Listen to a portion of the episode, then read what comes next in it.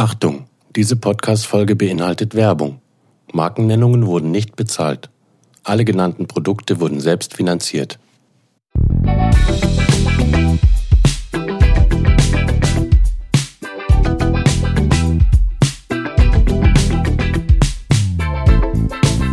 Angezogen.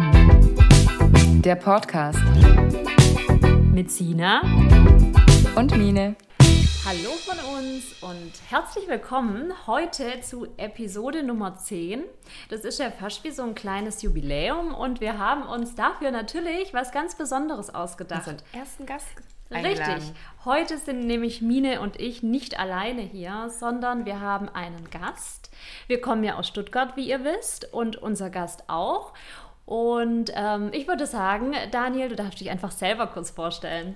Ja, vielen Dank an euch beide. Ähm, habt es ja sehr schön hier mit einem tollen Blick raus auf Stuttgart West. Mein Name ist ähm, Daniel, ähm, ich bin 39 Jahre und bin ähm, ja, der Inhaber von K. Makarova. Ähm, K. Makarova aus Stuttgart. Bist du über an Punkt gezogen? Richtig, richtig, da, hat, da haben wir schon das Gemeinsame, ja. Ähm, K. Makarova, ein Modelabel. Ja, also ähm, eine Modemarke, ihr habt es vorhin genannt, Episode 10, passt ganz gut, weil wir ähm, Gründung hatten im Jahr 2010. Oh, oh. Und ähm, ich sage wir, weil ich natürlich auch liebe Grüße ausrichte ähm, an euch und an alle Zuhörerinnen und Zuhörer von meiner Frau, der Christina mit K geschrieben ähm, und der Designerin von Kamakarova. Und ähm, ja, wir haben es Kamakarova genannt, weil sie aus Kirgistan stammt und 85 in Bischkek in Kirgistan geboren ist und dann eben ähm, 92 als Russlanddeutsche nach Berlin kam und dann eben auch nach Baden-Württemberg ähm, in der Nähe von Heilbronn. Da hat sie ihren Namen ähm, Kehm ähm, bekommen, also quasi von ihrer Großmutter ähm, einen deutschen Nachnamen. Und wir haben einfach in Kamakarova ähm, dann ihren Geburtsnamen ähm, weiterleben lassen wollen. Das heißt, Makarova ist ihr Geburtsname. Genau, als Christina Makarova wurde sie in Kirgistan geboren. Ja. Okay, schön. Genau, ja. Ja, bestimmt sind äh, einige zu verwundert. Wen haben wir jetzt da und warum? Was passiert hier? ähm, man muss dazu sagen, ähm, wir haben Daniel und Christina über Instagram kennengelernt. Genau. Und äh, da wir auch immer auf der Suche nach kleinen Labels sind, war das für uns auch sehr spannend, hier ein neues Label aus Stuttgart zu entdecken. Und nachdem wir in Kontakt getreten sind und auch Fotos gemacht haben mit schönen Kleidungsstücken Vielen von Dank. Kamakarova, Schöne Fotos Ähm, auch. ja.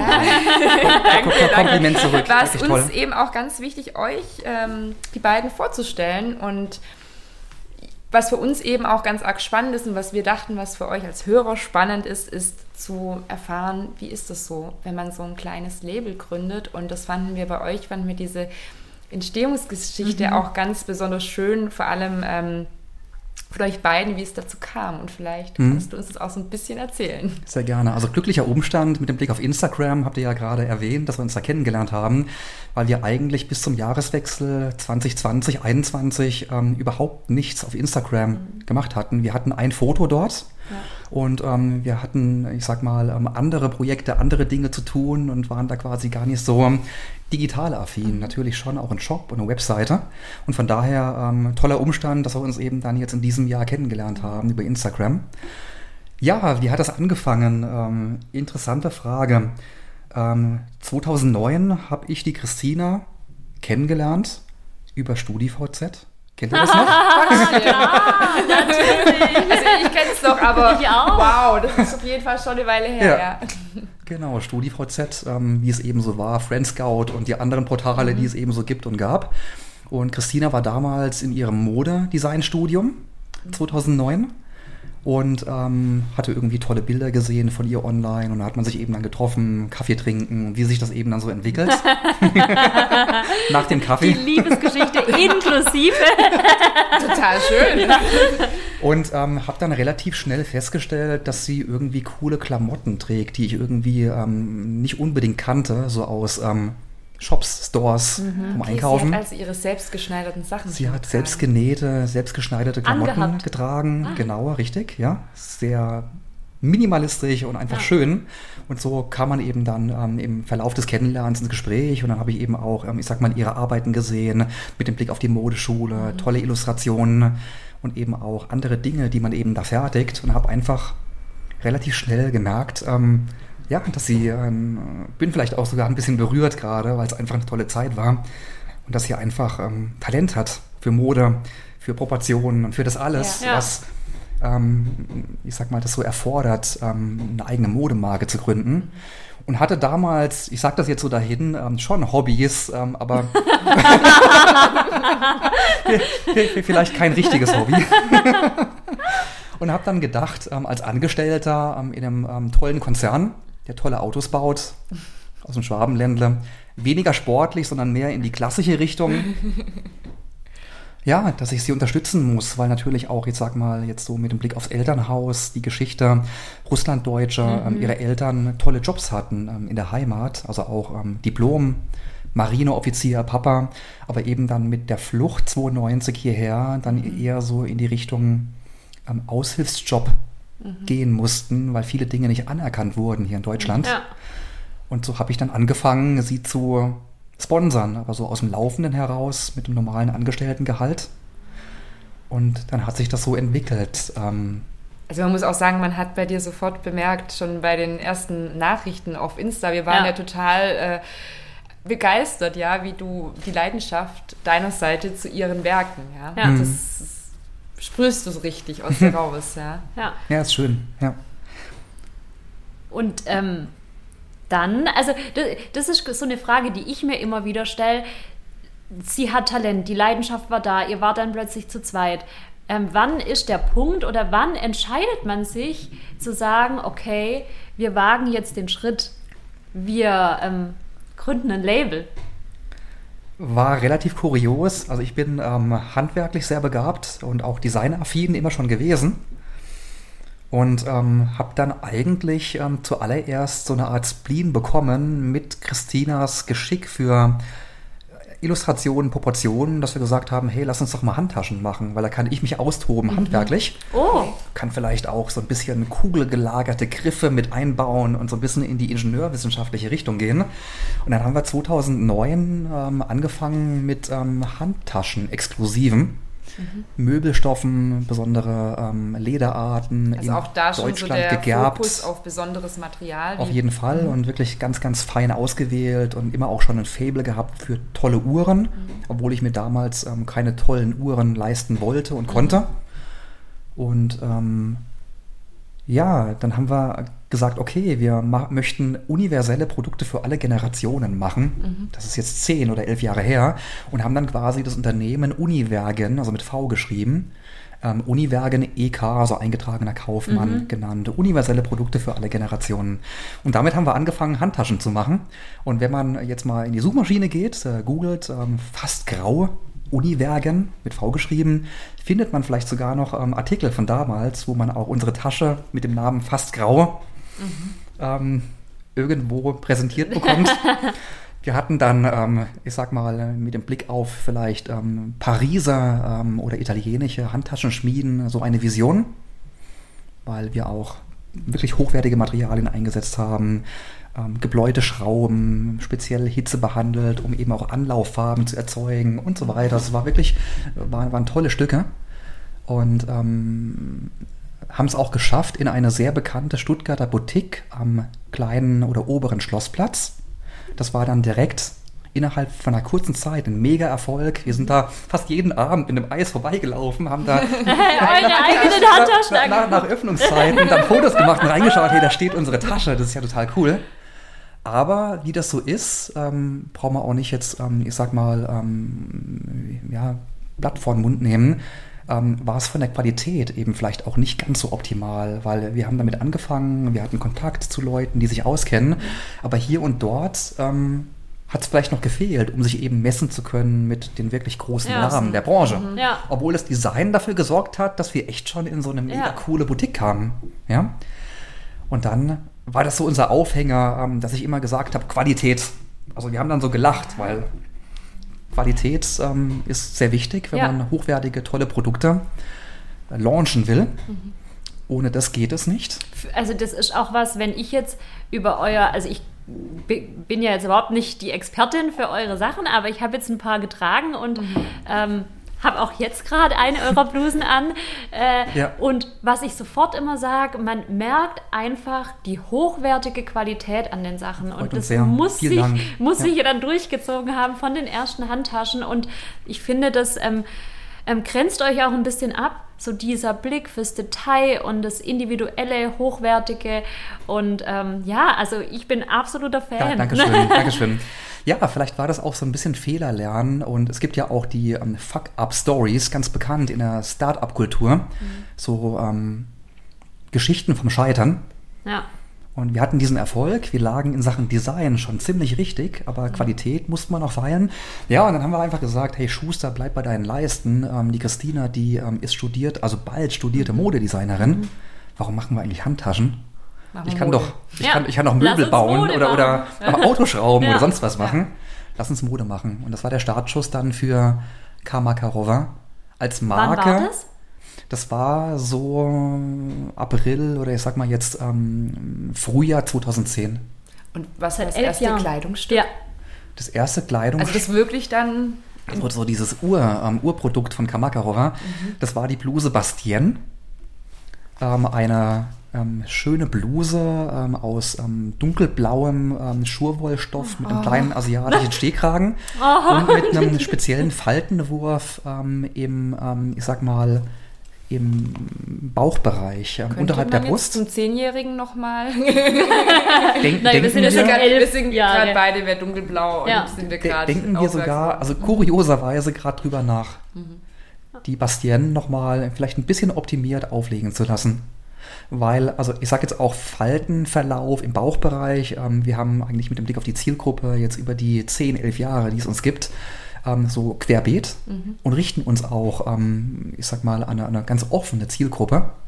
Und ähm, uns war es aber immer wichtig, dass wir eine spezielle Passform haben, also eine besonders gute, ähm, dass unsere Sachen komfortabel sind, dass wir das auch ein Stück weit einhalten müssen, weil wir meistens, ähm, ich sag mal, relativ feste und strukturiert, texturierte Stur Schurwollstoffe verwenden, die jetzt wenig Flexibilität mitbringen, aber dafür viele andere tolle Eigenschaften. Ich muss kurz noch, noch mal reinkrätschen, weil ich finde, wenn man jetzt hört, Schurwolle, ähm, ich habe früher auch mal in einem in einer Modekette gearbeitet, da hatten wir auch viele Schurwollprodukte und ich erinnere mich immer an kratziges, also kratziges, komisches Material, das man nicht gerne trägt und Ja. ich muss sagen, eure Teile sind aus 100% Schurwolle und Ja. so angenehm auf der Haut. Also nicht, dass ihr euch jetzt denkt, "Hm, Schurwolle bin ich nicht der Typ.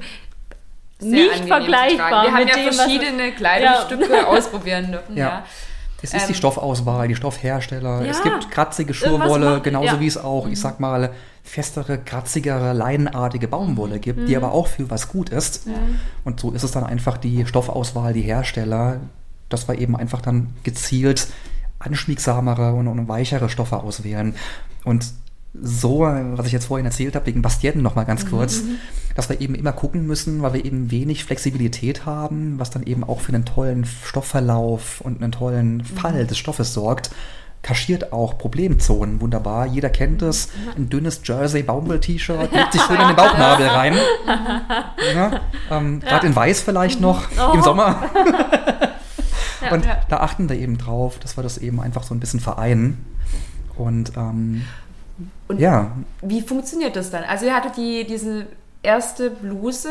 Die Bastien. Und wie geht es dann weiter? Also ich habe jetzt so die Vorstellung, es war jetzt nicht so, dass ihr da wahrscheinlich ja. daheim an, an der Nähmaschine saß und dann mehrere... Doch, Ex- doch, definitiv. Also da waren wir Echt? in, in Möhringen, in unserer kleinen Wohnung, Dachgeschoss, und haben dann wirklich mit einer ähm, Wow. handelsüblichen Overlock, das war dann die, die, die nächste, für mich, Hobby, habe ich vorhin gesagt, größere Investition. Du hast auch ge genäht? Nee. Ich habe auch Nähen gelernt, definitiv. Ich nähe, also ich nähe wirklich auch ganz viele Sachen von mir um. Die Hosen unten enger so ein bisschen und habe dann auch so eine Art also die Faible Herren, die jetzt zuhören.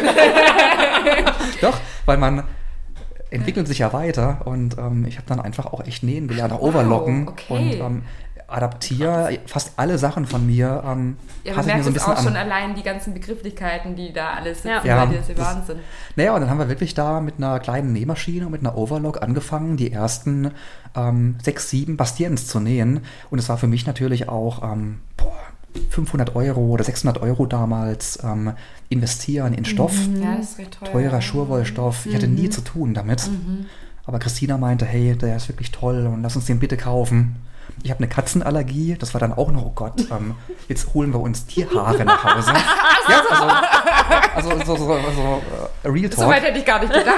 Doch, Okay. doch, aber das, Ja. das geht, ähm, zum Glück. Also da habe ich keine äh, Kreuzallergie, aber das waren dann so, Gott, jetzt haben wir da den ganzen Staub zu Hause. Und haben dann da wirklich angefangen, dann die ersten ähm, Bastien zu nähen. Ich habe ja auch geholfen und ähm, viel von Hand sogar noch, weil wir eben da keinen Blindstich nähen konnten, wir aber Blindstich haben wollten. Und dann haben wir echt den Blindstich dann auch von Hand genäht in, ja, ähm, in Sachen Saum. Und dann ging es so im Jahreswechsel 2010. Ich habe die Marke direkt angemeldet. Patentamt war mir wichtig als eingetragene Wort- und Bildmarke. Da Oh, braucht ist man super, ja auch man echt Background-Wissen. ja. Also das ist immer was, wo ich sage, ich wäre da so verloren, weil ich keine Ahnung Waren hätte wir trotzdem auch. Ja. Ja. Ist man einfach. Ja gut, aber es ist schon mal eine gute Sache, dass man dran denkt, das gleich mal zu machen, dass Ja. man den Namen und so schützt. Und du hast vorher gleich schon gesagt mit dem Blindstich und du hast mal äh, in irgendeiner Nachricht, wo wir geschrieben haben, auch sowas erwähnt. Ich Ja. weiß nicht, ob es da gleich mit der Produktion dann von Ja. der ersten Bluse ähm, zu, zu tun hatte, ähm, weil dann ging diese Bluse doch irgendwann aber auch in eine weitere Produktion. Also ihr seid ja von eurem heimischen Wohnzimmer oder ähm, Schneiderei, gehe ich jetzt mal davon aus, irgendwann ein bisschen gewachsen, oder? Oder ihr macht immer noch alles daheim. Ich habe nur noch was, weil du hast mal nein. was erzählt mit dem Blindstich, dass es dann nämlich auch nicht so einfach war. Also dann gab es 2011 ähm, auf jeden Fall noch ganz kurz ähm, so unsere erste kleine Messeteilnahme bei der Decumo. Ähm, Decumo ist ganz bekannt ähm, für Stuttgart. Ähm, wir danken den beiden Inhabern oder ich sag mal ähm, Initiatoren der Decumo immer noch heute und haben da immer noch auch ähm, einen Draht zu denen, warten drauf, dass es vielleicht mal eine neue Auflage gibt, weil wir da die erste Verkaufsmöglichkeit hatten im IFA, am Innenhof Charlottenplatz in diesem gelben Gebäude. Da war damals die Sommerdekumo. Und da hat es brutal geregnet, ähm, weiß ich noch. Und wir hatten da so ein kleines Pavillonzelt aufgebaut mit einem kleinen runden Kleiderständer, die wir irgendwo auf eBay Kleinanzeigen ähm, geschenkt bekommen hatten.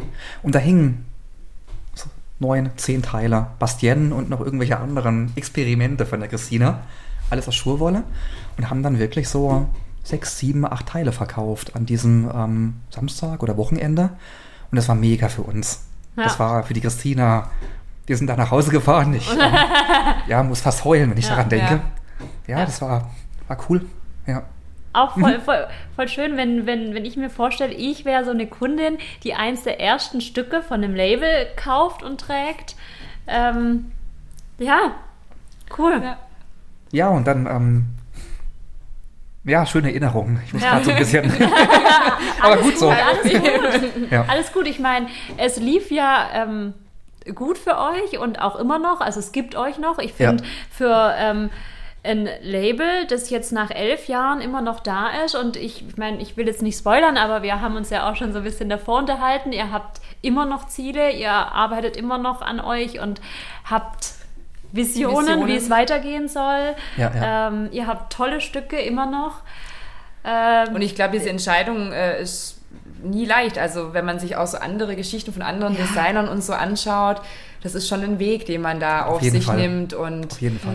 Ja. Und ich meine, die Konkurrenz muss man natürlich auch sagen, äh, die ist ja einfach auch da in der Modebranche. Ist ja, Ja. nicht das, ähm, ja, es, Ja, ja. vor allem mit den, wir hatten das auch schon mit den ganzen großen Ketten, die einfach, ja, Fast Fashion zu günstigen Preisen für Mhm. alle zugänglich, ähm, immer parat hat. Ähm, das macht es für euch natürlich nicht unbedingt einfacher. Wie, Ja. wie habt ihr euch da durchgeboxt? Ja, also ich kann gerne nochmal zurückgehen Mhm. ähm, zu Ihrer Frage. 2011 und Produktion, Blindstich war so ein bisschen der Aufhänger, Ja. glaube ich. Da können wir Ja. uns so ein bisschen ähm, dann der Gegenwart annähern. Ähm, wir haben natürlich dann gemerkt, okay, das, das, das geht auf keinen Fall, dass wir hier irgendwie, ähm, wir haben beide, Christine Teilzeit, ich Vollzeit, dass Mhm. wir irgendwie hier abends ähm, da die, die Klamotten nähen und das, so kann es nicht weitergehen. Ja? Also, ja. Und ähm, äh, hatten dann natürlich auch einen Anspruch, ähm, dass Mhm. es garantiert Leute gibt, die es besser können. Und dann haben wir eine ähm, ähm, Damenmaßschneiderin kennengelernt, die Heide aus Stuttgart. Eine tolle Frau, tolles Mädel. Die hat uns dann ähm, anfänglich unterstützt, weil wir dann eben auch so ein bisschen Maßkonfektion angenommen haben. Wir wurden bekannter und es hat sich so ein bisschen über Mund zu Mund ähm, Promotion herumgesprochen. Die machen besondere Sachen. Und dann hat die Christina dann eben auch Schnitte gemacht in 48, in 50, einfach für ähm, verschiedene Körperproportionen. Sehr cool. Und das war natürlich ähm, extrem anstrengend, weil jedes Mal ähm, ohne ein Schnittprogramm mit Butterbrotpapier das Ganze übertragen, ausrechnen, ähm, was ich sag mal auch dann als junge Modemarke mit dem Blick auf den Stundenaufwand ähm, im eigentlichen Abverkaufspreis sich überhaupt gar nicht rentiert hat. Ja, weil wir ja auch einfach so eine Art Markteintrittspreis finden müssen und man sich da, ich glaube, ich spreche vielleicht vielen ähm, Gründern aus dem Herzen, ähm, ja, sich einfach auch gar nicht traut, ähm, Summe X abzurufen. Man will ja erstmal in den Markt kommen und so ein bisschen verkaufen und machen und tun, ja. Ja. Und ähm, dann haben wir den Ansatz gehabt, dass es eigentlich mega cool wäre, wenn wir es Ländle unterstützen, wenn wir es einfach schaff schaffen könnten, ohne jetzt auch Experten an der Hand zu haben und ohne, dass wir konkret wussten, was wir tun, mit dem Blick auf die Kalkulation, ähm, hergestellt in Burladingen oder hergestellt in Baden-Württemberg. Das steht Ja. ja. noch in den ersten Ähm, Stücken auch mit drin, ne? Ja, genau, Ja, weil wir, ähm, genau, dem- also damals in Burladingen in Baden-Württemberg ähm, haben fertigen lassen von einer ganz tollen Näherei und jemandem, der uns da wirklich auch unterstützt hat. Und haben dann aber festgestellt, ähm, dass zum Beispiel der Blindstich, Vielleicht muss man das kurz nochmal erklären. Also ich bin da jetzt nicht, was bedeutet Blindstich? ja, wenn man jetzt zum Beispiel auf die Ärmel schaut ähm, oder auf die Säume, dann gibt es ja bei, ich sag mal, herkömmlichen T-Shirts, gerne auch von guter Qualität und von tollen anderen Herstellern, ist immer auch so ein bisschen ähm, stilabhängig eine normale Naht, die man quasi von außen sieht. Ja. Ja, kennen wir alle von Ja. unseren Kleidungsstücken. Wenn ich jetzt hier mein Hemd, ein Jeanshemd, nicht von uns angucke, sehe ich hier eine Naht. ja. Ist ja manchmal sogar gewollt. Genau. Da ist, Ja. die, da ist Richtig. der Faden dann noch in einer anderen Bisschen Farbe. Raw- Raw-Style oder so, Genau. ja? Ja. Und wir wollten aber einfach mit dem Blick auf unsere Stoffe und auf das Design wollten wir, du siehst es jetzt bei Ja, Caro ja, genau. Ich, ich gucke nämlich gerade. wir wollten gucken gerade nebenbei die Ja. äh, Ja. Buße an. Ein wollten wir einfach ähm, da keine sichtbare Naht haben, um eben auch unsere ähm, Textur, die Schurwollstruktur genau an der Stelle mit einer speziellen Faltenlegung weiter innen vielleicht auch nicht zu unterbrechen.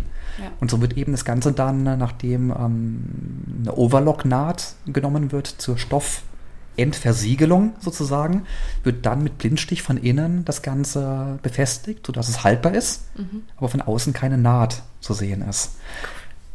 Ja.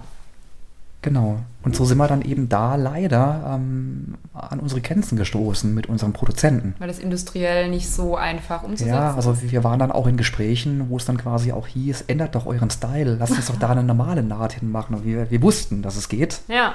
und wollten aber Blindstich.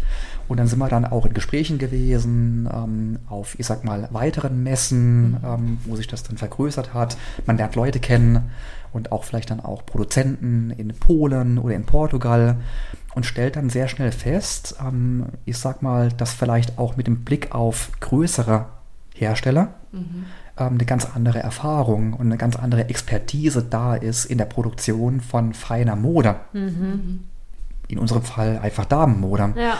Und wir dann eben einfach ähm, eine Näherei gefunden haben in Polen, in Schlesien. Kontakt bis heute. Ganz, ganz wichtiger ähm, Kooperationspartner, ähm, wo wir einfach dachten, boah, wir haben die ersten Prototypen bekommen, waren vorher schon gut. Und ähm, das ist genau das, was wir, ähm, was wir wollen. Aber wie gut, dass ihr euch da nicht habt reinreden lassen und dass ihr nicht von abgekommen seid von der Idee, die ihr hattet, weil ihr hättet ja auch bei der anderen ähm, dann sagen können, ja gut, dann machen wir halt irgendwie Ja. Kein Blindstich, sondern hau mir da die Naht rein. Ja, aber trotzdem sind wir dann, ähm, ich sag mal, eine Zeit lang oder ähm, jahrelang immer noch natürlich auch ähm, auf eine Art Mischproduktion gewesen und greifen da auch heute immer noch gerne darauf zurück, je nachdem, was für Kleidungsstücke wir eben einfach machen lassen und wo es hingeht und auch Okay. auflagenabhängig. Aber ähm, ich sag mal, die Qualität spricht dann für sich und ähm, da sind wir ja auch nicht die Einzigen. Ähm, wir sind stolz darauf, ähm, hergestellt in Europa oder gefertigt in Ja, Europa Auf jeden Fall. ähm, Ja. ja. angeben zu können. und ähm, kennen auch ähm, die Nähereien, waren da schon vor Ort, weil das war ganz arg wichtig, ähm, gerade eben dann auch ähm, Polen ähm, Autotour die Inhaber kennenzulernen, die Fertigungsbedingungen, ähm, Maschinenpark, dass da alles ähm, tipptopp tip top ist. Und wir sind jetzt sogar auch dran, ähm, vielleicht mal ja, im Sommer, Herbst nochmal ähm, so eine Art Besuch abzustatten Mhm. und da vielleicht eben auch mal dann da so eine kleine Story, irgendwas abzudrehen, weil wir eben einfach stolz sind auch auf die Zusammenarbeit seit mittlerweile acht oder neun Jahren. Ja? Okay, ja, und super. und es Ja. auch, ich sag mal, in der Suche nach verlässlichen Kooperationspartnern sehr häufig auch an der Sprache gescheitert ist, was bei Mhm. so komplexen Fertigungsprozessen Prototyping, verschiedene Musterdurchläufe gut. und wir Ja, hätten da gerne natürlich. zwei Zentimeter weniger im Brustabnäher. Und warum hat er das jetzt dann doch so gemacht? Und da sind wir zum Teil ähm, der Verzweiflung nahe gewesen, Ja. wirklich. Ja. Und so ist es ganz arg wichtig, dass man dann eben auch sich menschlich versteht, aber auch sprachlich. Klar, Ja. Englisch klappt auch, kein Problem für uns, aber wenn es dann in so einem Kauderwelsch auch Ja. schwierig wird, Ja, und so Fachsprache Ja, dann natürlich ist genau. auch noch mal was Richtig, anderes. richtig. Und ja. Und man hat, man weiß, man, also man hat im Kopf, was man will, aber das muss natürlich beim anderen auch ankommen und das ist so schon schwierig. Aber wenn es dann an der Sprache nochmal, also wenn es, ja, ja, ja. absolut ähm, nachvollziehbar. Genau, und so hat sich das dann einfach so entwickelt. Und wie gesagt, ähm, man muss zweigleisig fahren, man muss immer schauen, dass man eben auch mehrere Lieferanten ähm, am Start hat. Weil was ist, wenn einer wegbricht? Ganz arg wichtig. Mit dem Blick auf jeden Businessplan alles- muss ja. das gesichert sein, damit ähm, die Produktion weiterlaufen kann. Aber so sind wir auf jeden Fall sehr gut aufgestellt. Aber trotzdem haben wir immer noch in uns ein Stück weit ähm, den Traum, vielleicht ein bisschen vorgegriffen, dass wir bald, irgendwann, vielleicht in Stuttgart in der Umgebung ein kleines Ladengeschäft eröffnen können. Bisschen vielleicht auch inspired by Amsterdam. Da gibt es auch viele tolle Läden, wo man sich verlieren kann. So ein bisschen underground-mäßig. Und da geht man rein und da kann man nach hinten schauen und dann ist da die Fertigung. Ja, Ja? ja, das mögen das, wir ja das auch mögen sowas. wir auch. Ja. äh, ja, das Ja. sind, das sind also auch, auch bei uns, das sind die Läden und die Sachen, die mir auch in, in Erinnerung blieben. Also wenn ich da, ich war in Barcelona, ich glaube, da gibt es auch relativ viel. London haben wir das auch. Ähm, London wo auch, ja. wirklich ähm, Ja. vorne ist der Verkaufsraum und hinten drin wird hergestellt.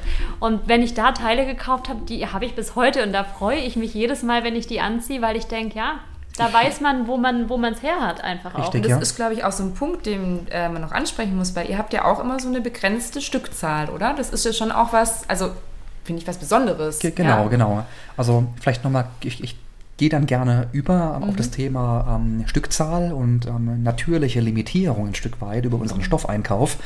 Aber ähm, dass wir auf jeden Fall den Wunsch haben, den Traum ähm, als wir sind ja immer noch ein bisschen Underground-Modemarke, Modelabel sagen wir gar nicht so gerne, weil Ah, wir okay. eigentlich, eigentlich immer gucken, auch mit dem Blick auf Instagram, haben wir erst dieses Jahr angefangen, wie gesagt, immer irgendwie bei, bei unserem Deutsch bleiben. Ähm, Ja. Und deswegen ist finden wir irgendwie Modemarke, schöner La Label, aber das, das Ja. kann jeder so Brand. entscheiden. Brand, so auch, ja. Ähm, dass wir einfach dann ähm, auch eine Produktion haben in Baden-Württemberg, vielleicht auch sogar ähm, eine Schneiderin, ein Schneider, also auch Arbeitsplätze Zu schaffen, ja. schaffen können hier mit dem, dem, dem Ganzen. Und ja, sind da auch sogar aktuell in Abstimmungen mit ähm, der Wirtschaftsförderung Stuttgart und ähm, sind da am Rühren, Machen, Tun, Businessplanerweiterung und entsteht gerade sehr, sehr viel. Klar, Lockdown momentan, würden gerne mal wieder auf eine Modemesse, Designmesse zum Beispiel. Aber ja, und jetzt eben mit dem Blick auf die Limitierung, ähm, Schurwolle, die Anfänge, wir haben festgestellt, okay, das ist unser Material, damit möchten wir arbeiten. Die ähm, minimalistischen oder puristischen Schnitte von der Christina ähm, werden gut ergänzt über ähm, die Strukturen der Schurwolle, den Fall und die Eigenschaften. Also das harmoniert sehr gut. Und ähm, sind dann auch über Hinz und Kunz ähm, dann eben ähm, bei, ich sag mal, Großhändlern oder eben auch bei wirklich ähm, kleineren Fabrikanten für exklusive Stoffe gelandet. Gibt es in Aachen jemanden ähm, oder in ähm, Issigno in Frankreich oder auch Biela. Ist ganz bekannt, ähm, im Piemont gelegen, also Mhm. eigentlich so Alpenvordorf. Gibt es ganz, ganz viele tolle Webereien, die eigentlich so, wenn man mal googelt, Biella, also mit Doppel-L geschrieben, gibt es auch im Manager-Magazin oder eben auch andere ähm, Berichte, die eigentlich so die, die, die tollsten Wollstoffe der Welt herstellen. Und wir wollten dann so eine Art Upcycling-Ansatz fahren, dass sie gesagt haben, okay, wir gucken, dass wir mit viel Anstrengung am Anfang ähm, an die tollen Stoffe kommen. Zum Teil 80 Meter, 100 Meter, ganz selten mal vielleicht 130, 140 Meter. Und im Upcycling-Ansatz eben dann aus eigentlich Stoffen, woraus ähm, hochwertige Herrenanzüge gefertigt werden, ähm, exklusive oder hochwertige Damenmode machen. Ja. Und so haben wir das verwurstelt. Und ähm, ja, ist bis heute ein USP von Kamakarova, der uns aber auch ganz wichtig ist. weil- Einfach, weil wir uns da nicht so auskennen und unsere ZuhörerInnen vielleicht auch nicht. Wie oft gibt es dann einen Teil? So nur mal eine Hausmarke, dass man, heißt das jetzt dreimal oder hundertmal oder Ja, also das ist so ein ganz schwieriges Thema und das, äh, da ist so ganz viel gerade in meinem Kopf, weil man will ja am Anfang, wenn man eine Modemarke, Modelabel Sag ruhig Marke. Ja, sag's gründet, Modemarke. dann orientiert man sich an den anderen tollen Marken, die es so gibt. Große, kleine, lokale, regionale, nationale. Die machen eine Kollektion. Wir brauchen auch eine Kollektion. Wir müssen unbedingt ähm, Herbst, Winter und, und Frühjahr, Sommer. Wir, wir müssen das so machen, weil sonst haben wir keine Chance. Und dann hat man so einen extremen Druck, war auch einen finanziellen Druck, weil ich sag mal, eine Kollektion Das ist aufzulegen. der Wahnsinn für ein halbes Jahr, wenn man sich das als- dann überlegt. als ja, ist ähm, so. junges Start-up enorm. Man muss Stoffe einkaufen, Mhm. zum Teil Stoffe vorhalten. Ähm, man muss extrem viele Muster, Prototypen, das alles gebacken bekommen und dann eben auch final eine Entscheidung treffen, welches Teil kommt an, Mhm. welches Teil legen wir auf in Stoff A, B, C. Wir gehen in Vorleistung. Und ähm, so kann man auch ganz, ganz schnell ähm, mit falschen Entscheidungen Das ähm, das, das Ding an die Wand fahren. Ja. Und das, das, das hatten wir im Ansatz auch schon, gehört mit dazu, wo wir einfach auch wirklich Teile hatten am Anfang, ähm, die sich nicht so gut abverkauft haben auf ähm, Designmessen zum Beispiel, auf denen wir ähm, immer noch ausstellen, wie Klassiker oder andere Teile. Und so sind wir quasi relativ schnell ähm, dahin gekommen, dass wir gesagt haben, okay, wir müssen uns ein Stück weit äh, positionieren, darüber hinwegsetzen, wir schütteln diesen Kollektionsdruck ab. Das, das sind wir nicht und das können wir auch nicht. Müsst Ähm, ihr aber auch, auch nicht. Also von, Ja. ich finde diese das kann man eure aber erst im sind so- Nachhinein. Ja, Ja, ja, man klar, denkt ja logisch. am Anfang, Ja. man muss das machen, ja alle machen sehr, das so. Genau, sehr genau. zeitlosen Stil, Ja. Ja. ähm, Ja. der ja auch gar nicht in diese Trendschiene irgendwie verläuft. Also ich würde jetzt sagen, wenn ich mir jetzt die Bluse angucke, die Sina gerade trägt, ja, Ja, also die und, und die würde ich im Winter tragen, die würde ich im Frühjahr tragen. Ich fahre jetzt auch in den noch- Urlaub, dann nehme ich sie auch mit und Ja. ähm, in fünf Jahren kannst du auch noch Richtig. tragen, weil das ist so ähm, Ja. minimalistisch und so Zeitloses, zeitlos, ja. dass ja, Genau. Siehst du, du, äh, du hast vorher noch gesagt, oh, jetzt musst du die Bluse extra anziehen. Ich so, natürlich ziehe ich die Bluse Ja, jetzt an. Wir haben schon so viel dran gesehen und drüber gesprochen. Man muss aber ehrlich sagen, jetzt, dass ihr die Bluse oder du die Bluse tragen wolltest und ich es nicht erwartet hätte, jetzt zum heutigen Podcast. Also du, du, siehst sehr hübsch aus darin. du sitzt mir gegenüber. Ja. Und ähm, das wäre ähm, ganz egal gewesen, auch wenn du hier im jetzt ganz Jeanshemd gut. oder. Wir haben jetzt schon einige Sachen daran erklären. Ja, richtig. Ja. Und so hat sich das quasi dann automatisch entwickelt über die Entstehungsgeschichte, über die Stoffauswahl, die Schnitte von der Christina, den puristischen, minimalistischen Ansatz, dass sich das so ein bisschen Klassiker getrieben Ja. bis heute entwickelt hat. Und wir gesagt haben, okay, Christine hatte Phasen, wo es ihr auch gesundheitlich nicht so gut ging, wo wir dann wirklich auch mal eine Pause einlegen mussten, auch so auf dem Höhepunkt unseres Erfolges 2015, wo sie einen Mini-Design Award gewonnen hat und wo sie dann leider krank wurde. Schilddrüse, in die Richtung ging es. Es war nicht so einfach für uns. Und ähm, ja, wir lassen uns da nicht unter Druck setzen. Wir wollen schöne Mode machen, hochwertige Mode. Und ähm, Kreativität soll sprudeln. Und wenn man Stress hat und Druck hat und, und irgendwas hinterherhechelt, das, das weiß jeder Kreative, Ja. kreativ Schaffende, dann kann da einfach nichts ähm, auf fruchtbarem Boden wachsen. Und so haben wir gesagt, wir, wir lösen uns davon. Und es gibt bei uns Drops. Die Drops bestehen aus zwei Teilen, drei Teilen, mhm. mal fünf Teile. Vielleicht auch nur mal neue Kurzamplusen mit optimierten Schnitten in anderen ähm, schönen Wollstoffen. Also Klassiker lassen wir ja. immer wieder ähm, neu aufleben, weil wir einfach wissen, die Passform ist top und die Teile kommen gut an und, und ja. Aber auch das ist ja was, wenn ich an mich denke, wenn ich ein Teil finde, das mhm. mir gefällt, das ich gern trage, dann, ähm, ich bin so ein Typ, ich kaufe die Sachen dann in allen Farben so. und in allen und wenn noch, noch in einem anderen so. Stoff und deshalb, ich finde den Ansatz total schön. Das können auch, und, kann auch Unterwäsche sein bei mir ja, oder, oder, oder Socken klar, oder sowas. Ja, also das ist ja wirklich, ich glaube, wenn man nicht auf Trendsuche ist, sondern auf Teilen, die man, wo man weiß, egal welcher Anlass, egal wo, über viele Jahre, dieses Teil kann ich immer tragen, dann ist es total cool, wenn es das mal in einem neuen Stoff, andere Farbe oder irgendwie neu aufgelegt gibt. Also genau. ich finde es jetzt eher, also ich finde es positiv. Und so ist ja. quasi so aus diesem kleinen Pflänzchen heraus mit wenig ähm, Kapital, wenig Mitteln und mit einer großen Unsicherheit, wo soll es mal hingehen, einfach das dann so entstanden, weil es, weil es unser Weg war mhm. bis heute. Ja, ja genau. also ja.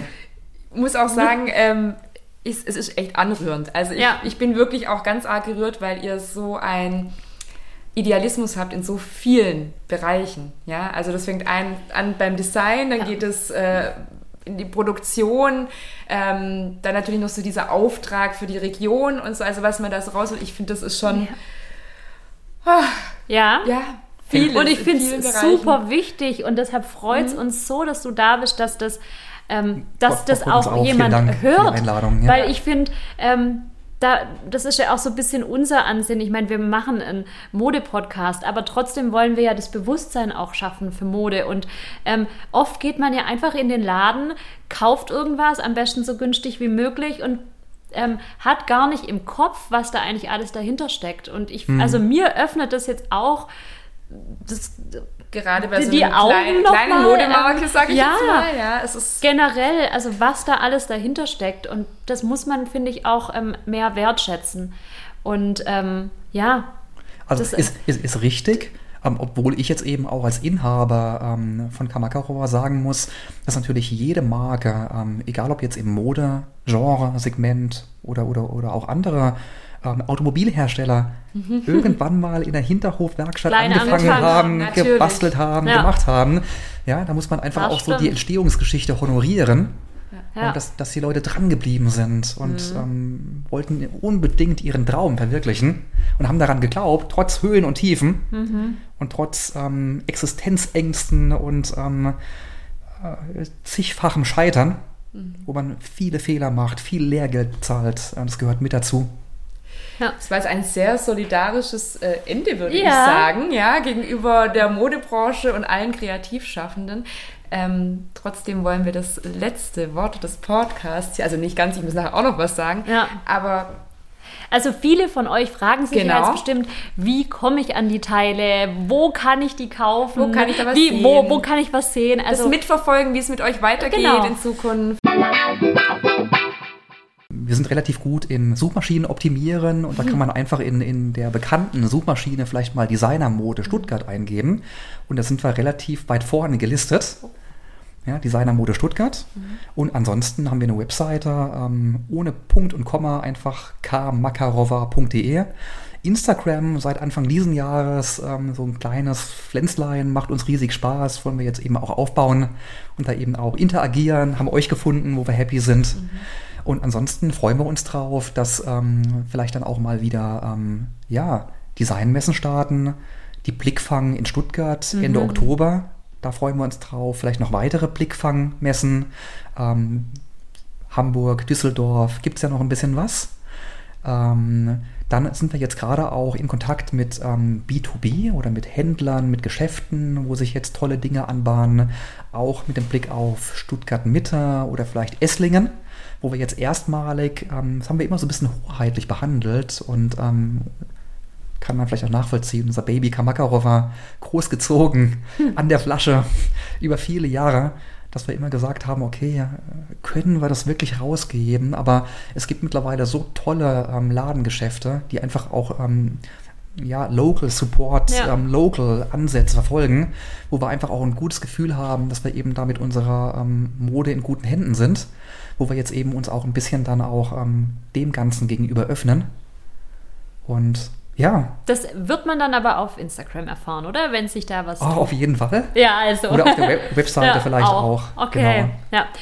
Ja. Ähm, ich wo- wollte noch kurz sagen, also wenn ihr diese Bluse, über die wir die ganze Zeit ähm, gesprochen genau. haben, auch mal sehen wollt, dann geht ihr am besten auf unser angezogen ähm, Insta-Profil. Da Genau. werdet ihr mich ähm, auf einigen Bildern in ihr sehen. Und wir werden jetzt auch noch kurz mit Daniel im Anschluss sprechen, weil vielleicht können wir noch ein paar Stories gemeinsam irgendwie machen oder dann eben auf Daniels Stories verlinken, wenn dann der Podcast rauskommt, dass ihr auch noch ein paar, vielleicht ein paar Eindrücke von Kamakaroba bekommt in äh, visueller Form. Gerne, ja. Dann bedanken wir uns bei Vielen herzlichen Dank fürs Kaufen. ja vielen Dank und, auch. Ähm, ja, war sehr angenehm. Dankeschön. Ja. Äh, genau, und dann äh, sehen wir uns wieder in 14 Tagen, wenn es wieder heißt, angezogen.